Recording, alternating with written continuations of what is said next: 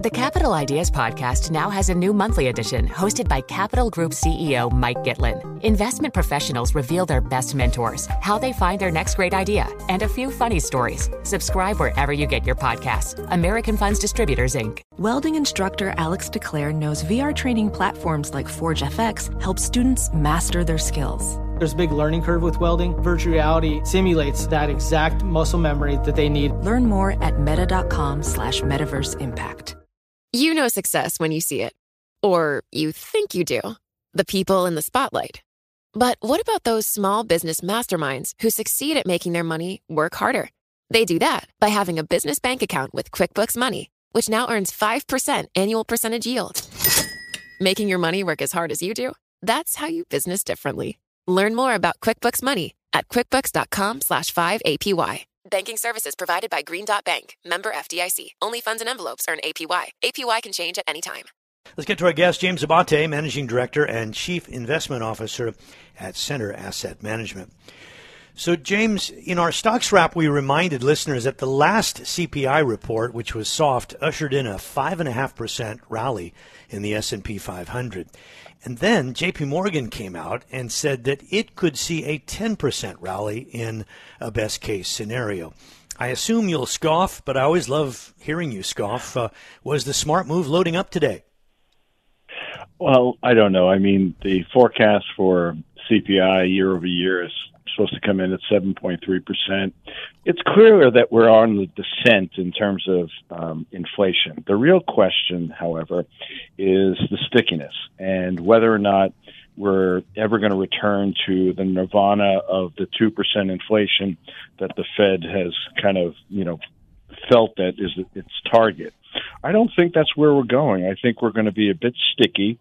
I see inflation falling, but let's not forget, even in the 1970s, after we had kind of peak inflation of 12% in 73, 74, you know, and the whole whip inflation now uh, under President Ford, you know, inflation did fall to around 5% in 76. 7% in 1977.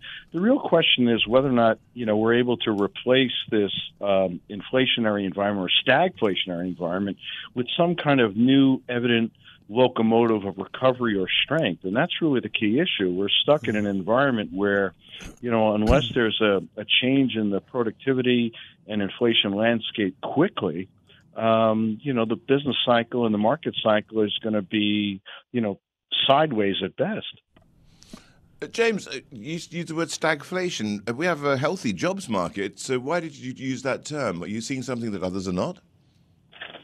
Well, we have a, a, good jobs market, but when you look at you know the real issue and, and the only way to pull out of this continuing kind of downtrend that we're in uh, to get a, a, genuine soft landing is to increase the supply of essentials. You know, energy, agricultural products.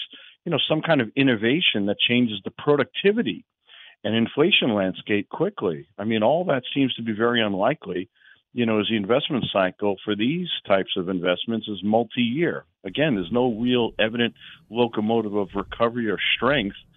So I continue to think that we're in this prolonged stagflation light environment. And that has implications in terms of the market and the overall economy as well as Fed policy. There are some interesting changes. Uh, older people are, are not coming back into the workforce. Uh, for some reason, their labor participation is uh, is is still um, too low or lower than expected. Uh, and, and I'm just wondering whether or not you you have some ideas about why the productivity being low that you mentioned uh, is the case.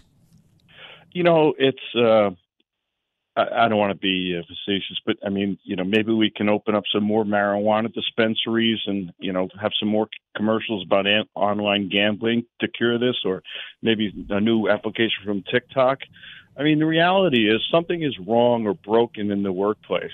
And even when we talk about onshoring these things, they're not coming back to the United States. Even Apple is moving its major production capacity from China to India, not to the United States. So you know, something still seems to be fundamentally broken when nearly 100 million Americans who should be in the workforce are not. Yeah, this is a perplexing problem, actually, which is uh, also being found in parts of Europe too. Uh, but I want to get a sense here of how that uh, plays into your investment narrative and what you're looking at now, James. Uh, given uh, you know we are almost, uh, I think, at some sort of inflection point.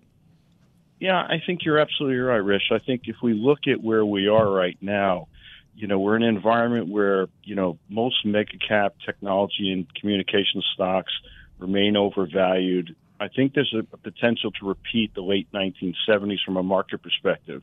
Now, that's not all bad. I mean, remember, small caps did very well in those years on a relative basis as kind of the nifty 50 imploded, and even large cap fund managers who tilted their portfolio weightings to be more equal weighted rather than market capitalization weighted had a factor element that was a tailwind to help them outperform. And I think lastly, if you think about emerging markets, they're going to be very dependent on the US dollar which you know everybody seems to want to you know sell until they realize they have to buy another worse off country's currency at this point in time. So from that perspective, I think we're in an environment where the major indices, the S&P 500 continue to struggle, but I think you're going to start to see opportunities in mid-sized companies, smaller cap companies, in the industrial space and continue to like those areas that can be beneficiaries of kind of a uh, idiosyncratic or, or stock specific type of risk. In your answer to our first question, uh, you talked about how you thought inflation would be sticky and uh, it may come down a little, uh, but that it will stay high.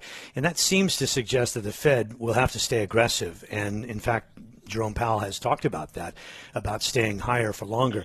Do you think that that means recession then, and they have to choose between the two? And if we do get recession, then the the lineup of companies you just talked about may not do so well.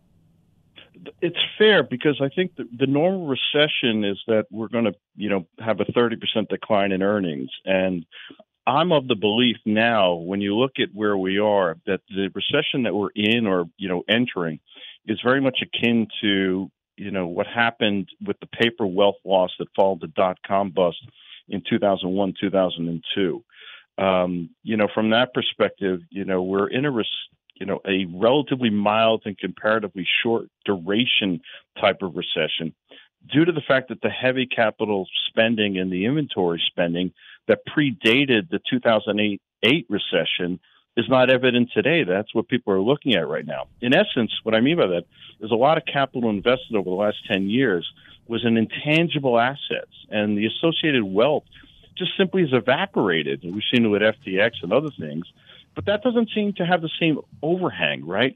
Se- except in the terms of wealth effect.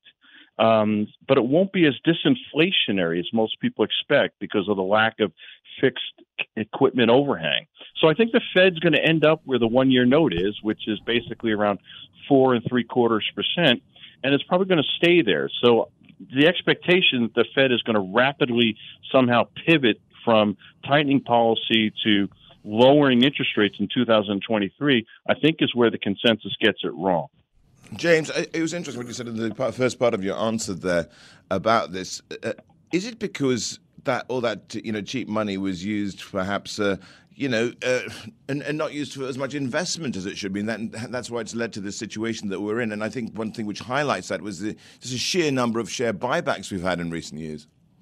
No, that's absolutely right. I mean, that's where we've had, you know, a disproportion of capital being spent on share repurchases a lot of that just to you know enrich the C-suite at the expense of shareholders, rather than in R and D, um, equipment purchases and things along those lines. In fact, you know if you look at even just the proportionality of capital spending across the S&P 500, the amount that went into quote unquote intangibles, which is R and D developed, um, you know, outweighed the amount that was in fixed hard assets. I think okay. the difference between now and like the dot com bubble is that quickly, you know, go ahead. No, that's it. We don't have time, James. Uh, unfortunately, thank you, James Abate, with us from Centre Asset Management. This is Bloomberg. To address our new climate reality, the world needs radical solutions. Collaborate for a greener future at the Bloomberg Green Festival, a groundbreaking celebration of the thinkers, doers, and innovators leading the way. From design and culture to technology, science, and entertainment, Hear from inspirational speakers and immerse yourself in climate solutions July 10th through 13th in Seattle. Title sponsor Amazon. Get 20% off using promo code radio20 at bloomberglive.com slash green festival.